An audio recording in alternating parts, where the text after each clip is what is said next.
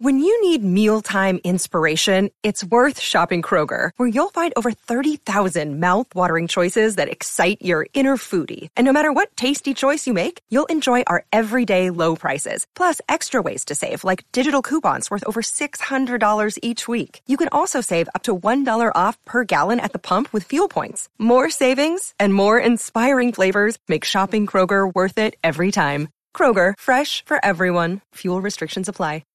Welcome to the mini break, your daily podcast for the biggest storylines, results, and controversies from the tennis world. Today is Saturday, January 6th. Let's get into it. What a fantastic opening week to the 2024 season it has been. It's been one of my themes of the week here on this show. Every player's looked the part. They all look reinvigorated. They all look renewed. They all look inspired to start the season. And that's treated us to a very high level of tennis to begin the new year. Certainly set sets up a spectacular championship Sunday for all of us tennis fans to enjoy. And on today's show, what I want to do for all of you listeners is set the scene for that championship Sunday, just in case you missed out on any of that late night action. The headline over the last 24 hours belongs to United Cup, the 2024 abbreviated formatted version of the event. I think it's killed it throughout the course of this week. Certainly was fun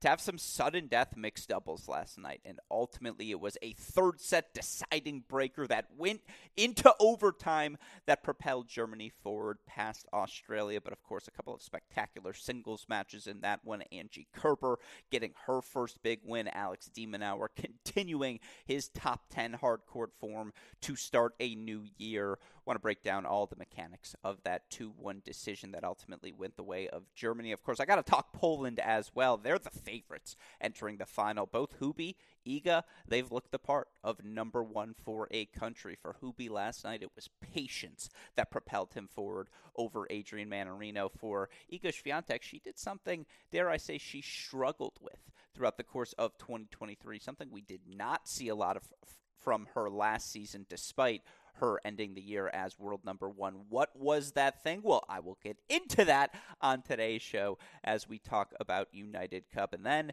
we got to break down our four tour level events. I mean, we have Sabalenka versus Rybakina, week number one, championship Sunday number one of the season. That's your reigning Australian Open final. They're going to play in a warm up event in the lead up to this year's Aussie Open. And look, they have clearly been the two best players in the field in Brisbane. Both looked exceptional in straight set wins over Azarenka and Noskova, respectively. We'll break down the mechanics of that. I'll talk about something I've never seen from Aryna Sabalenka that she pulled off last night as well. And then, of course, preview their finals. That promises to be a fun one. Auckland's going to be fun too. Coco Gauff, oh my God.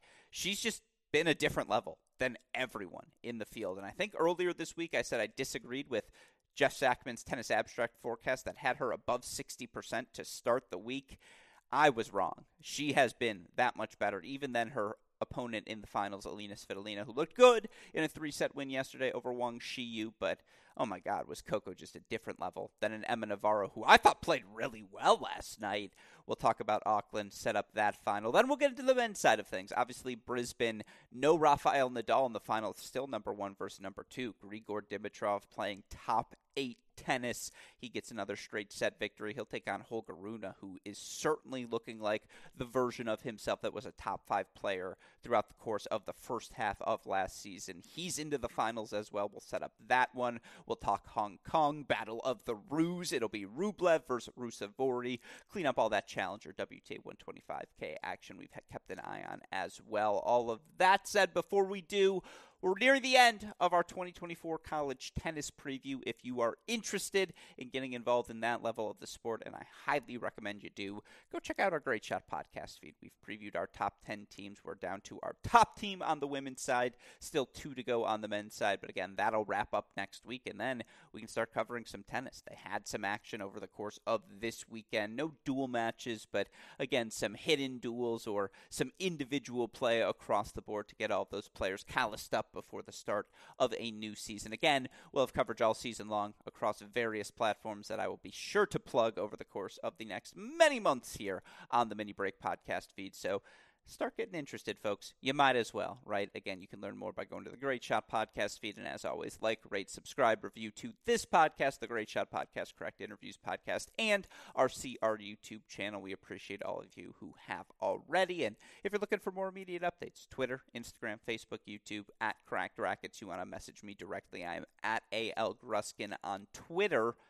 Of course, a thank you to our friends at Tennis Point as well. Tennis-point.com. The promo code is CR15 for all of the latest and greatest products in the tennis world. All right, let's get into it. And let's start with United Cup. We'll go through the Poland result quickly because that was much more straightforward. Two singles victories for Poland to advance to the United Cup final. I said it at the start of the week. They're the favorites. The moment you saw Hubie and Iga beat someone 0-0 in mixed doubles – you think that plus Iga, there's your pathway to two points in every match. It's the clearest max match calculus, excuse me, that any team has available to them, and that's why when Hubie beat Mannarino, you could pack the bag, start the plane. That match was over, and look, the biggest compliment I can offer Hurkacz following his victory, again, for those of you that didn't catch it, it was a 6 3 7 5 victory for Hubie.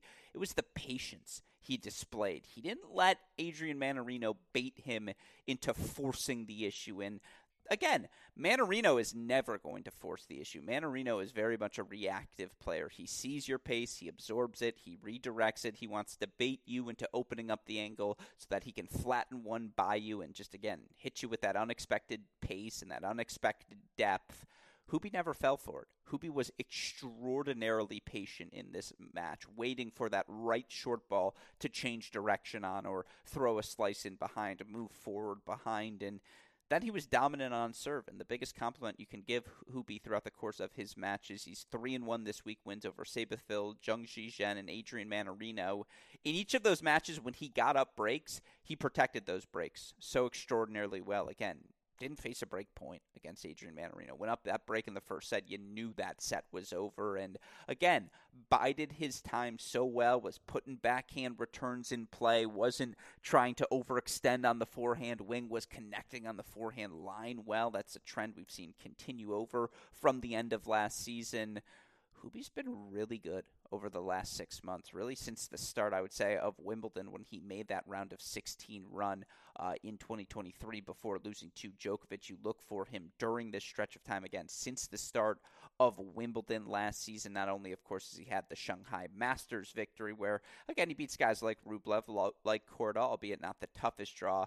But during this stretch now, he's 26 and 10 overall. If you include those three and one record at Wimbledon, if you want to just say 25 and nine on the hard court since then, fine. But again, during that stretch, semifinals of Cincy, title in Shanghai, quarterfinals in Paris. Now, uh, uh, the final, by the way, in Basel as well. Now, again, a three and one run for him in United Cup. He hasn't played any top 20 players uh, thus far, and he did have the three set loss to Davidovich Fokina, but he's serving extraordinarily well. He's faced one break point over the course of his last two matches, and again, it's the patience with which he's playing. He is not forcing the issue in any of the matches and thus the error count is not as high as it can get when things start to leak for Hubie, particularly on that forehand wing. Again, he's so solid, so smooth backhand side, and he played Mannarino even. Mannarino forehand to the Hurkacz backhand, maybe even beat him off that wing. Again, the serve was the most dominant weapon on the court, and he brings that every match. Really nice performance from Hurkacz for a 3 and 5 victory. And again, once you're down 1-0 to Poland, I don't know how you're going to beat them twice between Iga and Iga and Hubie and you know, again, it's a credit to Caroline Garcia. She came out swinging so aggressively. And it's the second consecutive time because Iga's on what, a 14, 15, 16 match win streak? I think it's a 14 match win streak. I'll go look it up here now in a moment. But during this stretch of time, only one player has taken a set off of her. And it's Caroline Garcia, who does, to her credit, get another set off of Swiatek in this match, gets the one break of serve in that opening set, able to hold the rest of the way to take the first set 6 4. But Again, after that, Iga Swiatek able to pull away in the match 4 6, 6 1, 6 1. Yeah, during this stretch of time, since losing to Kudermetova in Tokyo, she has dropped a set to just one player. And that player is Caroline Garcia twice now with this one. Let's see, 3 6 plus the 5 in Cancun is 11. Yeah, it's 14 or 15 consecutive wins for Swiatek. Whatever it is at this point, she's balling out and she's dropped two sets during that stretch of time. Just two sets. Again, I'll get the official number here, courtesy of our friends at Opta Ace. And as you all can tell, no Westhoff quite yet. We'll have him back tomorrow. That is a guarantee, a promise. 15th consecutive victory. Garcia, the only one to get sets off of her during that time. So she's 30 and 2 in her last 32 sets. 15 consecutive victories for Iga it confirms the theory. She's number one in the world. She is certainly looking the part. And again, she just had Garcia in the torture chamber in sets two and three. Got her stretched to the outer third. Was moving so well in and out of the corners. Started hitting her forehand even more decisively into all different locations as well. Swiatek was excellent. She looked the part. Again, Garcia played elite with elite aggression. She wasn't able to sustain that over the course of three sets because if you and if you can't sustain that level, you're just not going to beat Iga. Again, three set victory for Swiatek to clinch the two love victory for Poland. Ultimately, they won the mixed doubles as well. But as the kids say, that one was just four S's in G's. The second match was by far the more intriguing of the two affairs. Ultimately, Germany, a 2 1 victory that comes down to, I think, a 15 13 or 16 14 mixed doubles tiebreaker. And look again, why did it come down to that mixed breaker? Because Alex de Minaur had himself a day. Let's start there again. First it was Djokovic, now Demon 5-7, 6-3, 6-4 victory over Sasha Zverev. He got up an early break in the third, never looked back. He is hitting his forehand so decisively. And that's the biggest difference because obviously you look for de Minaur, the speed has always been there. That's nothing new. And yeah, it was on display yesterday. Of course it was. It always is when he's on this surface. But faced just one break point against a guy who I think pretty clear cut is one of the five best, ten best returners we have in the men's game in Sasha Zverev. And Demon faced just th- uh, four break points throughout the course of the match. He was broken just once throughout the course of that one. And the moment he captured that momentum, capturing the second set, starting to pull away, he just played with more authority than Zverev did, and again was so confident behind his plus one forehand, was so confident using his speed, beating Zverev to the spot. Obviously, was able to extend rallies extraordinarily well. I thought he was driving through the backhand again with renewed power, renewed depth he's just an elite athlete, and it's trickled into every part of his game, even if the technique will never be exactly what you want it to be. And yeah, he'll still pop a ball up short, but he's able to recover, obviously, as well from that position as anyone on tour, turn defense into offense extraordinarily well. He can flatten the forehand out behind it. And again, the Australian Open is played in Australia, and this guy feeds off that home crowd, fed off his team environment as much as anyone played elite tennis down the home stretch because Zverev didn't play poorly. He played passively, which so frequently happen when nerves trickle into a Sasha Zverev big match. But de Minaur punished him for that tentativeness, and I didn't know if de Minaur could find that gear against this caliber of an opponent, and he certainly did.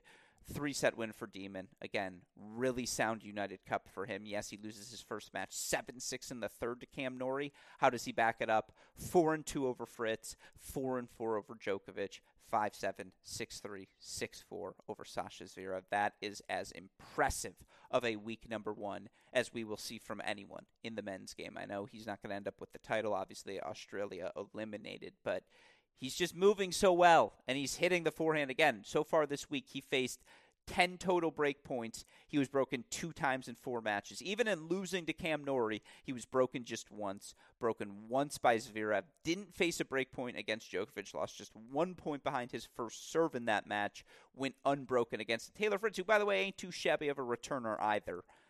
That's a ridiculous week for the Demon. And again, this is a guy who was top five in hardcourt victories last year. A guy who did make the Canada final, excuse me, at the 1000 level event. And again, who were his losses to at the hardcourt majors last year? In Australia, he loses to Djokovic 2 1 and 2, but a loss to Djokovic in the round of 16 in at the U.S. Open four set loss to Medvedev. He lost to arguably the two best hardcourt players of 2023 last year at the majors. Now, again, he's going to be ranked a little higher this year going in. He's going to be a top 16, top 15 guy, hopefully even a top 12, 11 guy. Can he maybe draw a Tsitsipas or, you know, again, a Rublev and give one of those guys a run before he'd have to face a a top tier hard quarter in a quarterfinal. And even then, with a home crowd behind him, we just saw him beat Djokovic. We just saw him beat Zverev. What a week for Alex de Minaur. The sort of week he needs, a, a kind of prove it week that to himself, all right, I know I can beat lesser opponents on these hard courts, but I can hang with the big dogs here as well. Now, three out of five is a different monster, but again, he's coming out of this United Cup feeling as confident as anyone in his game. He obviously was able to extend the match for Australia after Angelique Kerber 4 6 6 2 7 6. How about that for your first victory for Germany of this United Cup event. And look, she was down a match point in that breaker, ultimately able to grind her way back. And for what it's worth, I say she was down a match point. She was also up a break for much of that third set. So it really was a seesaw affair. Ultimately, Kerber 9 7 takes the third set breaker. Look, the second serve is hanging Chad. It is just up there to be poached away for any bold enough returner to take that free swing. And against a Sabalenka, against a Rybakina, even against a Noskova or you know, again, some of these players with clear cut top 25 weapons, that serve is going to be an issue for Angelique Kerber, but she still comes over the top of the return extraordinarily well, can still extend points in the outer thirds and is so fluid there.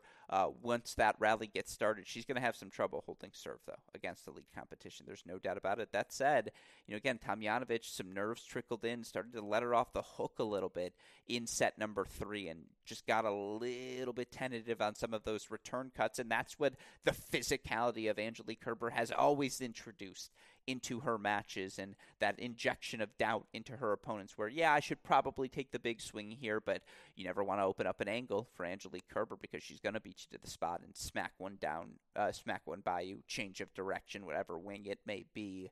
What a huge moment for Kerber to to deliver for her country that singles rubber and then come right back out on court uh, excuse me not come right back out on court uh, but again able to extend the match there and then I guess to come back out on court in that mixed doubles. It was just it was really good tennis because I thought Ebden and Storm Hunter played a really sound match. They were feeding off of the crowd. They were closing so well, capitalizing on perhaps the baseline positioning of a Sasha Zverev, who was the least comfortable probably of the four players moving forward. And yet, when he needed to move forward, poach off volleys down the home stretch of that third uh, third set breaker. He was able to do so.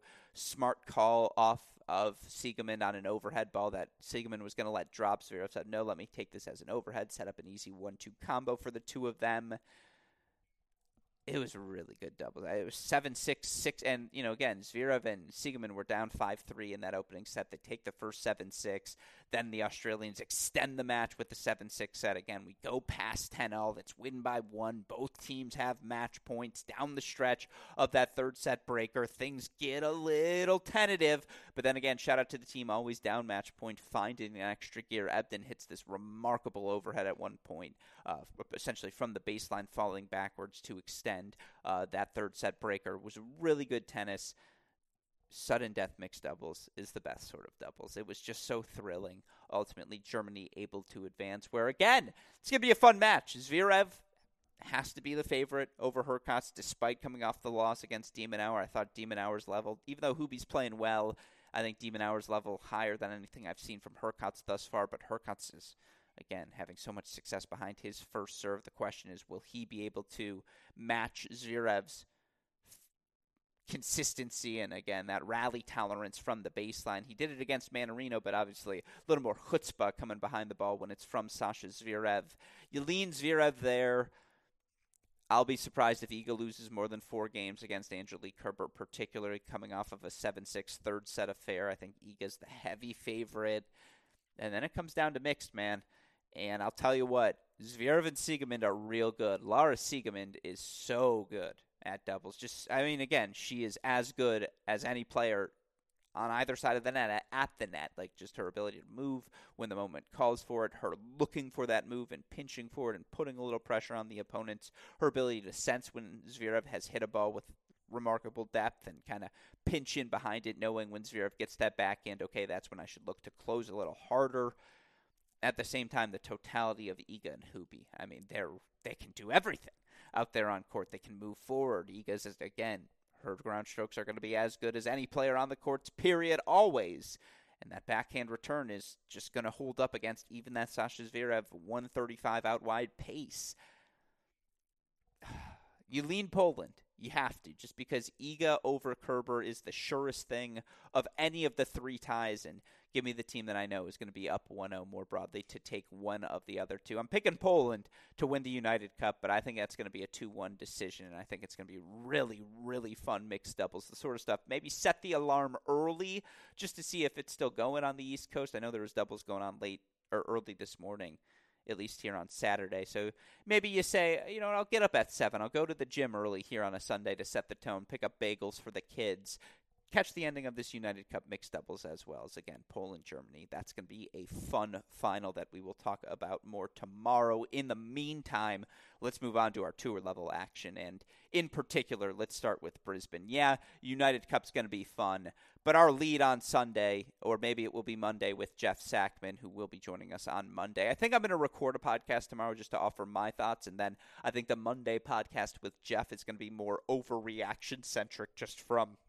week one more broadly, but I'm sure I'll do a Sabalenka Rybakina segment multiple times here over the next two days. The point is, we got Sabalenka versus Rybakina. It's week number one of the season, and the world number two is playing the world number three. And by the way, the world number one is also still in action here on Championship Sunday. Top three players of the world all playing first Championship Sunday of the year. That, my friends, is what makes being a fan of the tennis world fun. Of course, this will be matchup number eight in the career head to head between Sabalenka and Rybakina. Sabalenka currently up 5 2 in those career head to heads, beats Rybakina 6 2, 3 6, 6 3 in the Cancun finals last year. Of course, Rybakina goes 2 and 2 overall with Sabalenka last season. Sabalenka winning their Australian Open final in three sets in that Cancun matchup in three sets. Rybakina straight set wins when they faced in the Beijing quarterfinals in October, as well, of course, as in that Indian Wells finals they faced off in March.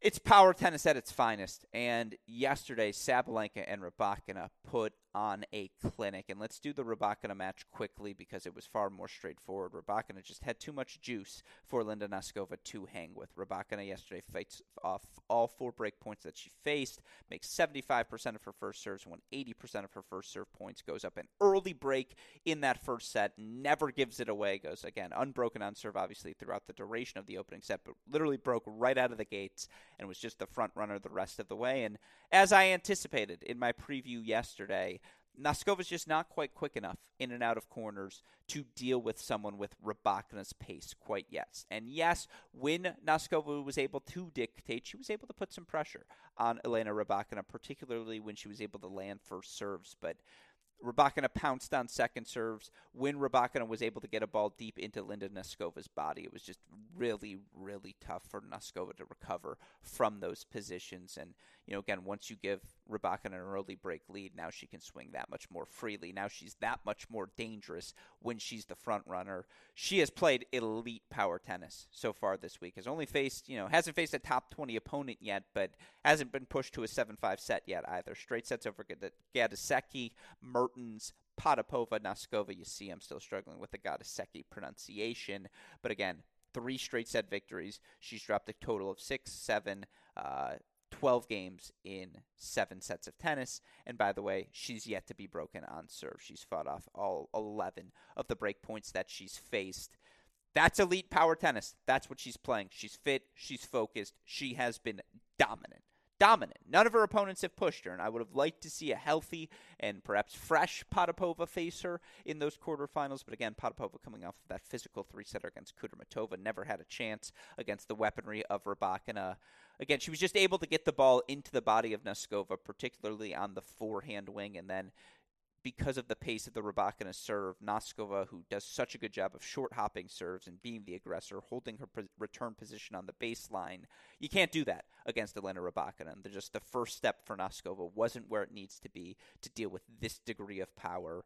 Rybakina was just too good, overwhelmed her. Three and two, deserving spot in the finals again. She has been dominant, as has her opponent, Aryna Sabalenka. And I'll tell you what, the match scoreline might have been closer. Sabalenka two and four over Victoria Azarenka.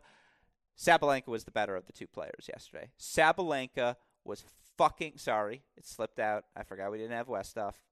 It was ridiculous. It was ridiculous. The level that i am just going to swear because I need to get it. It was fucking ridiculous. It was. It was just incredible because in particular, she did something I had never seen her do before. And by the way, I teased the Iga stat. I forgot to give it. Iga yesterday comes back four six six four. Uh, excuse me, four six six one six one over Garcia. Last season, Iga goes five and nine after dropping the first set. Since the start of 2022, Iga Swiatek 16 and 16 overall when dropping the first set in her matches. So even if you go up a set to love against Iga, you still only have a 500 shot of beating her. That's crazy. By the way, she's only lost 32 first sets since the start of 2022. Also crazy. She is 16 and 16 now overall when dropping the opening set drops her first set of the season, obviously, here against Garcia, and now has won two straight matches from a set down. Both happen to be against Garcia. But again, 16 and 16 overall. You got a 500 shot even if you win the first set. That's a crazy statistic for Iga Swiatek. On the Sabalenka side of things, what did I see her do for the first time I had never seen yesterday? Did you see her on the run forehand pass, full sprint, flick of the wrist, down the line pass? Azarenka so surprised that ball came back that she short hops and doesn't land the little backhand half volley on the run magic from Marina Sabalenka. She's not just striking the ball as well as any human we have on the planet right now. She's moving as well as she ever has. She's been broken once so far this week and has fought off 9, 12, 12 of the 13 break points that she's faced. She's oh, excuse me, she's been broken twice, so she's fought off 11 of the 13 break points that she's faced. She's won over 77% of her first serve points in all the matches that she's played. The double fault percentage again, it's under she hasn't double faulted more than four times in any of the matches that she's played so far this week, which speaks to just again the first serve, which has gotten consistently better. First match this week, she made 57% of her first serves, 57.4 in match number two, 62.3 in match number three. Last night, she made two thirds of her first serves. She's amping up. She is getting better and better. She just she out hit Azarenka. There was nothing. There were moments. Go watch the highlights on the WTA uh, YouTube channel. They are worth watching. A really fun five minutes if you didn't get the chance to catch this full match. Vika was striking the ball brilliantly. Vika was putting pressure on Sabalenka, and Sabalenka just redoubled any pressure that was applied to her. And just again, any ball that came at Sabalenka with pace came back with even more fury I mean, she was finding the line so brilliantly. She was just striking everything perfectly. I just she played elite tennis last night. Both Rybakina hasn't been broken this week, and I still think Sabalenka is playing the better of the two right now. They're playing elite power tennis. It's the two best we have at this level of uh, the two best we have at this form of the game, at this style of the game. Obviously, you guys know my thoughts on Iga. I'm not saying Rybakina and Sabalenka are the two best players in the world. I am saying they are the two best pure power tennis players in the world, and we get to see them go head to head in week number one, world number two versus world number three. I'm going to take Sabalenka just because I think she's moving that much more. I think she has been tested in a way that Rybakina just hasn't been yet. Because again, yes, Noskova has pace. It's not Sabalenka pace. Yeah, Mertens I mean, Mertens, again, it doesn't have the weapon to hit Rybakina off center the first round matches versus a Sabalenka who has faced a, an Azarenka, Kasatkina, even a Ju and it's just to overwhelm them all. I think I'm just taking Sabalenka. I just am. It's an eye test thing. I think she's just playing a little bit better right now. I think she has more ways to hurt Rybakina than vice versa. I think she's a little bit more fluid in the corners, a little bit more. Com- well, they're both pretty sound volleyers. I just think Sabalenka – looks to move forward more frequently. Rybakina looks to finish you with that first forehand, I would say, more effectively. Sabalenka more comfortable putting things away with a first volley. Not that Rybakina can't do it. I just think Sabalenka's a little bit better at it. They're both outstanding players. I'm going to take Sabalenka. I hope we get three sets. Again, this is probably your best match. Not probably. This is your best match of Championship Sunday. World number two versus world number three against Sabalenka. 5 2 in the career head to head. 54% favorite according to Tennis Abstract, and 2 and 2 when these two faced off last season, all on hard courts. That's the Brisbane final. The Auckland final is really fun as well. Two top 25 players going head to head. Svitolina taking on Gauff. Let's start on the Coco Gauff side of things.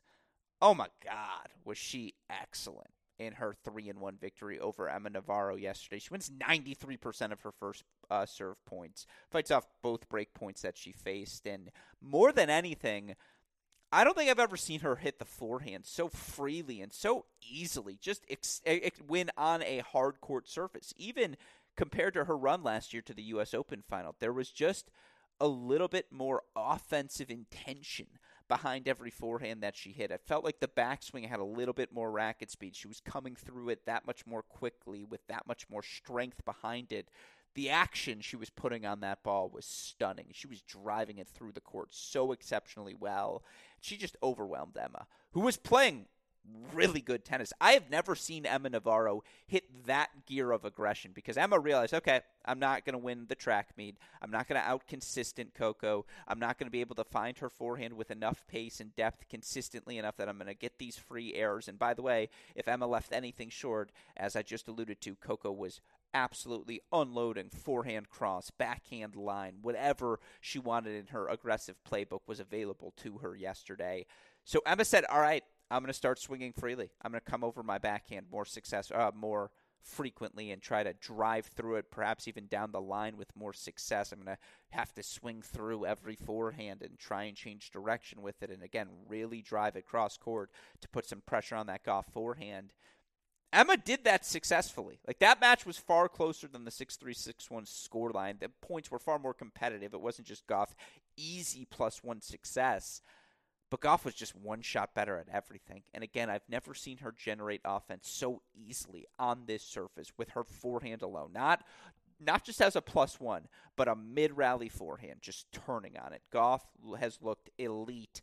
And again, I'm taking the L. Jeff Sackmann was absolutely right. Like his tennis abstract forecast was correct. Gauff now 46 and 16 in her last 52. That is incorrect. That doesn't include this year. She is now 50 and 14 over her last 52 weeks of play. 50 and 16, excuse me, over her last 52 weeks of play.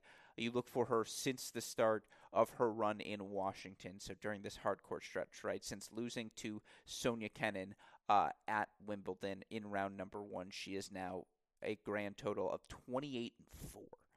28 and 4 over this hard court six month stretch. Losses to Pegula twice, Swiatek twice. That's it. Those are her only two losses. Two losses to top 25, uh, excuse me, two losses to two of the five best players in the world. That's the only players who have beaten Coco Gauff. And you look during this stretch of time in her victories, she lost one set to uh, to Iga, a set to Wozniacki, a set to Mertens, a set to Sabalenka, a set to Martic, and a set to Vondrousova. So in her 28 victories, she's lost just six sets. That's what 56 and six in those 28 victories. You look overall, what she's 56 and 10, 56, 57 and eight, 57 and eight, 57 and eight in her last 65 sets. Come on now, that's ridiculous. She's 19 years old.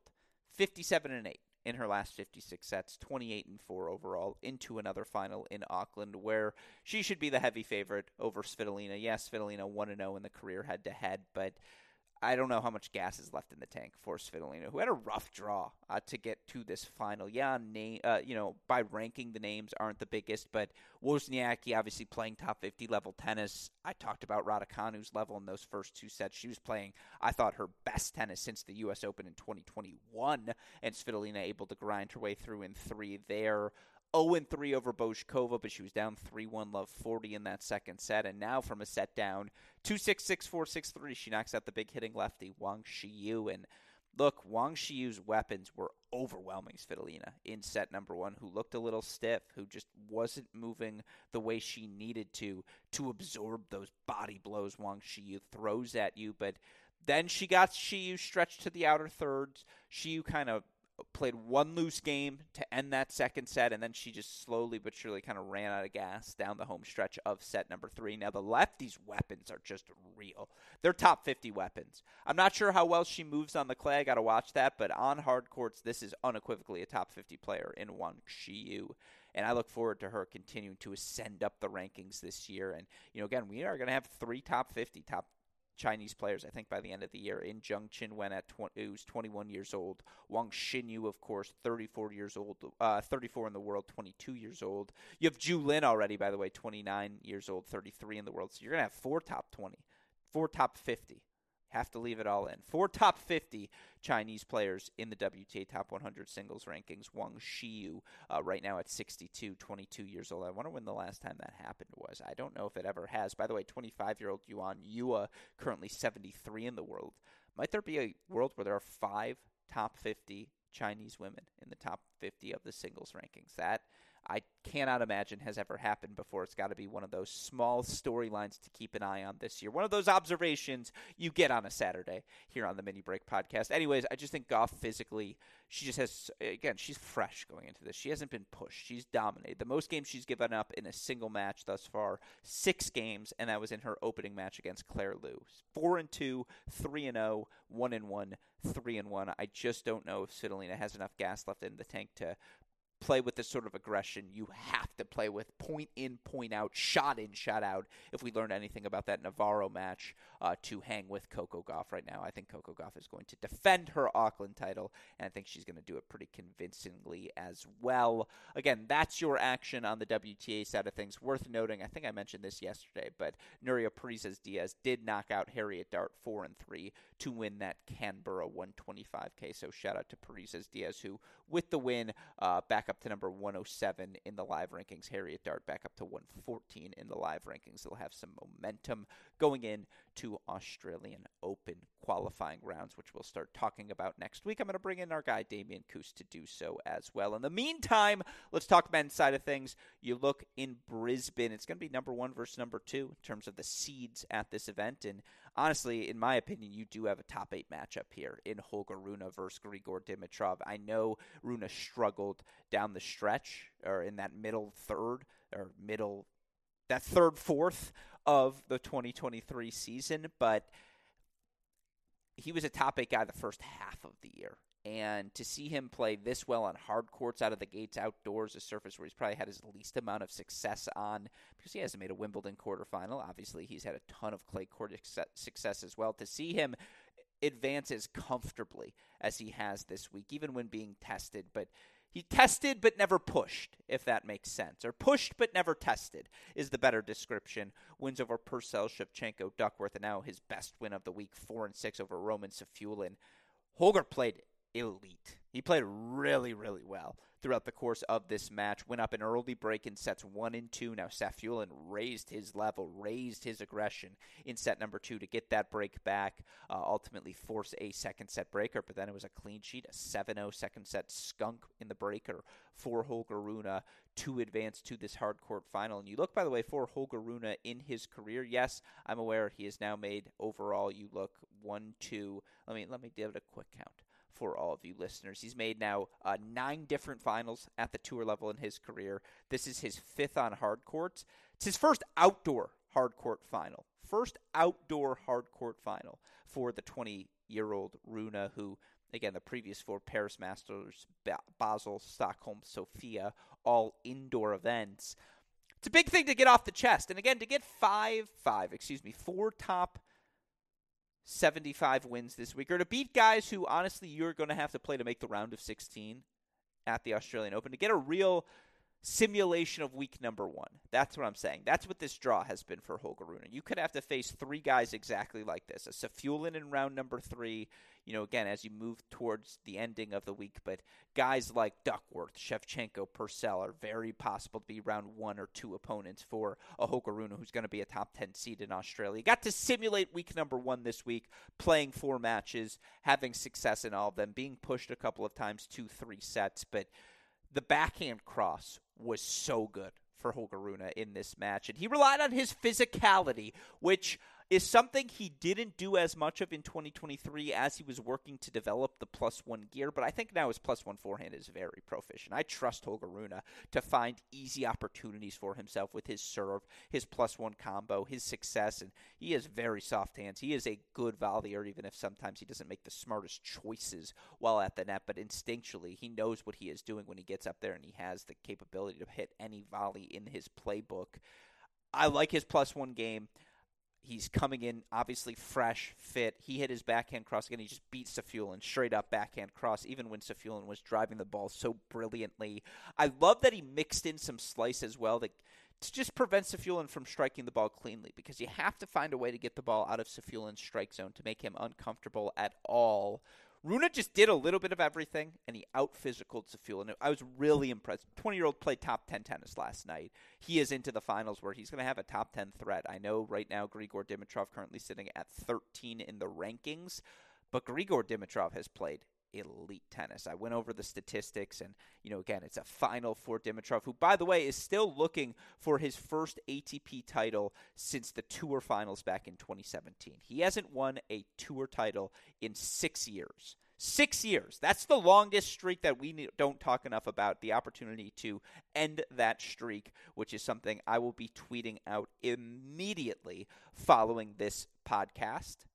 But look, Grigor was excellent last night against Jordan Thompson. Again, always in command, a 6 3 7 5 victory. Fights off all six break points that he faces, and for the week he's fought off, I think it's what, 8 plus 8 is 16. He's fought off 14 of the 16 break points that he faced, but both of his breaks uh, came in his opening match against Andy Murray, ultimately a three set victory.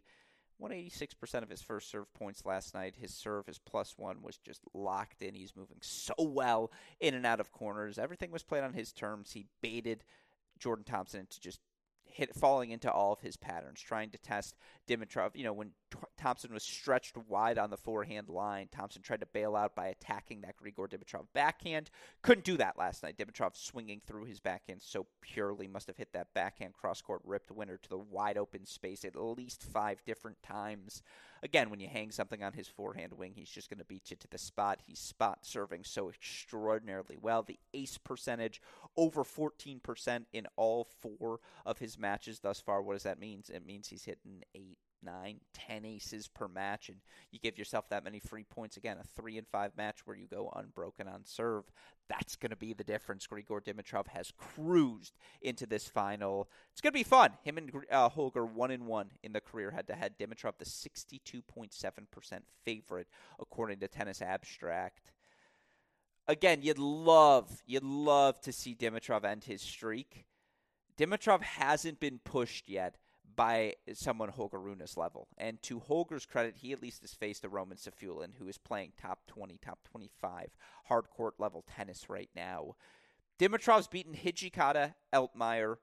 Okay, faced Murray in round number one. That was a real match. That's not fair. That was a high level from Murray, although physically Dimitrov was able to pull away down the home stretch in a way he just won't against someone as fit right now as Holger Rune. I mean, Rune's got the plus one prowess to provide some pressure on Dimitrov. Rune is going to have the backhand discipline. Anytime Dimitrov plays backhand slice, Rune will be fine driving that ball right back down into the throat of that Dimitrov backhand. Again, Dimitrov is going to face a real top 10, top 20 test here, and he's 6 and 7 against top 20 opponents since the end of May last season, 9 and 9 against the top 20, 6 and 7 against top 10, 9 and 9 against the top 20 it's another crack at a top 10 opponent. Grigor wins this match. He has to be on that dark horse list of guys who maybe not win the Australian Open, but maybe just get to a semifinal.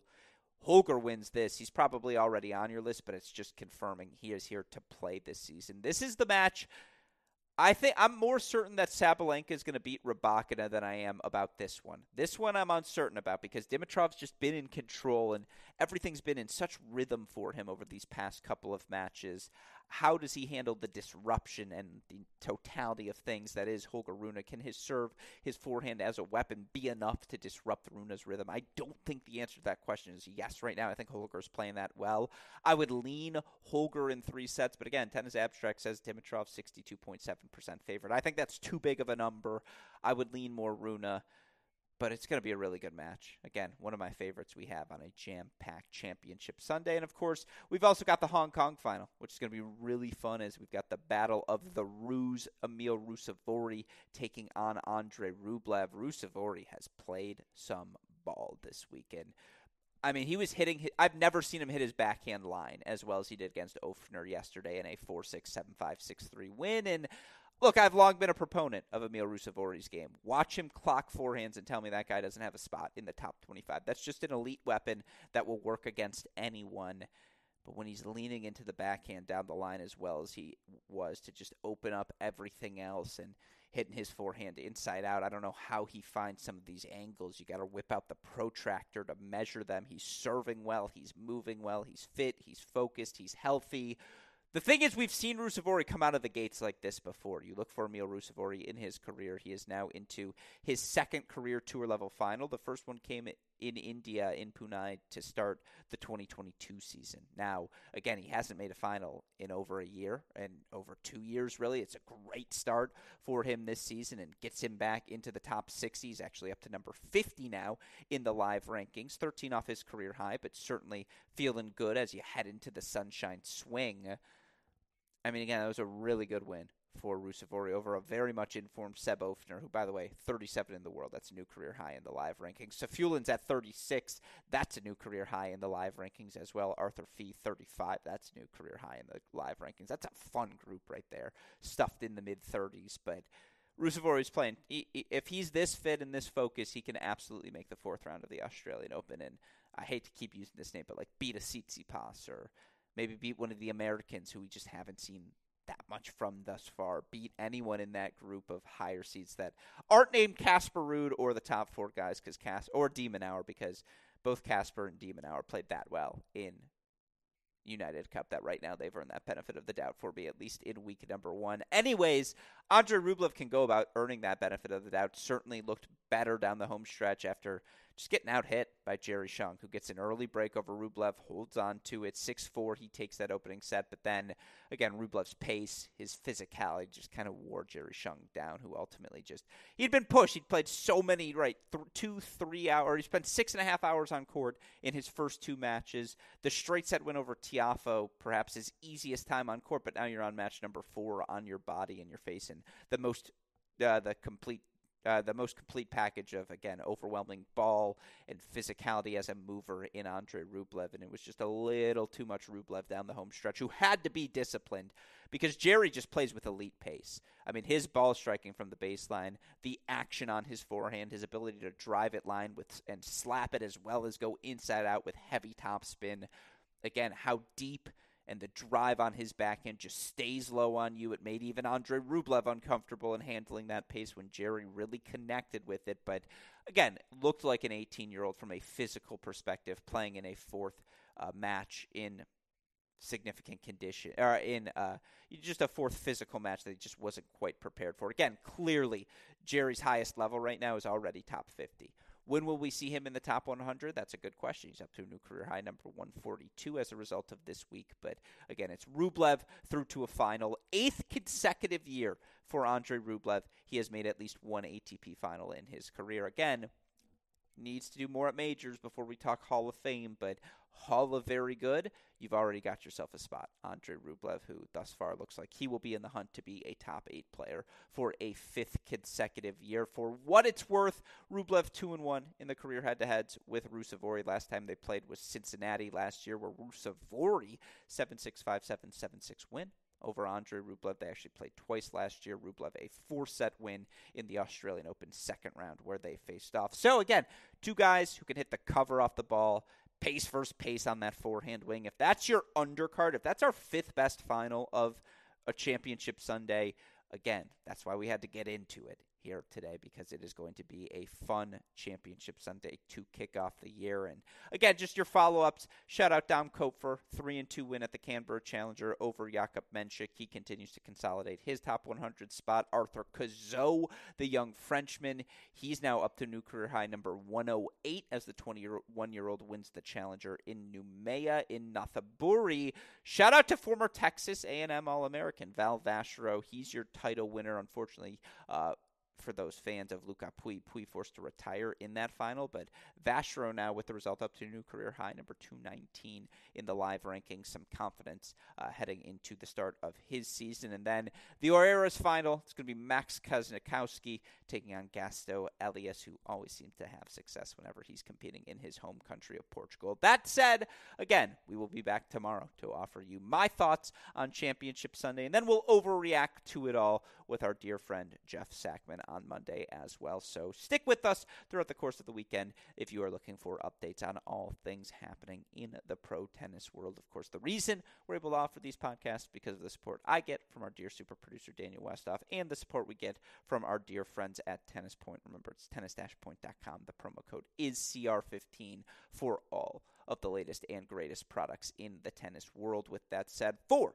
our fantastic super producer Daniel Westoff, our friends at Tennis Point, from all of us here at both Cracked Racquets and the Tennis Channel Podcast Network, I'm your host, Alex Gruskin. You know what we say. That's the break, and we'll talk to you all tomorrow. Thanks, everyone.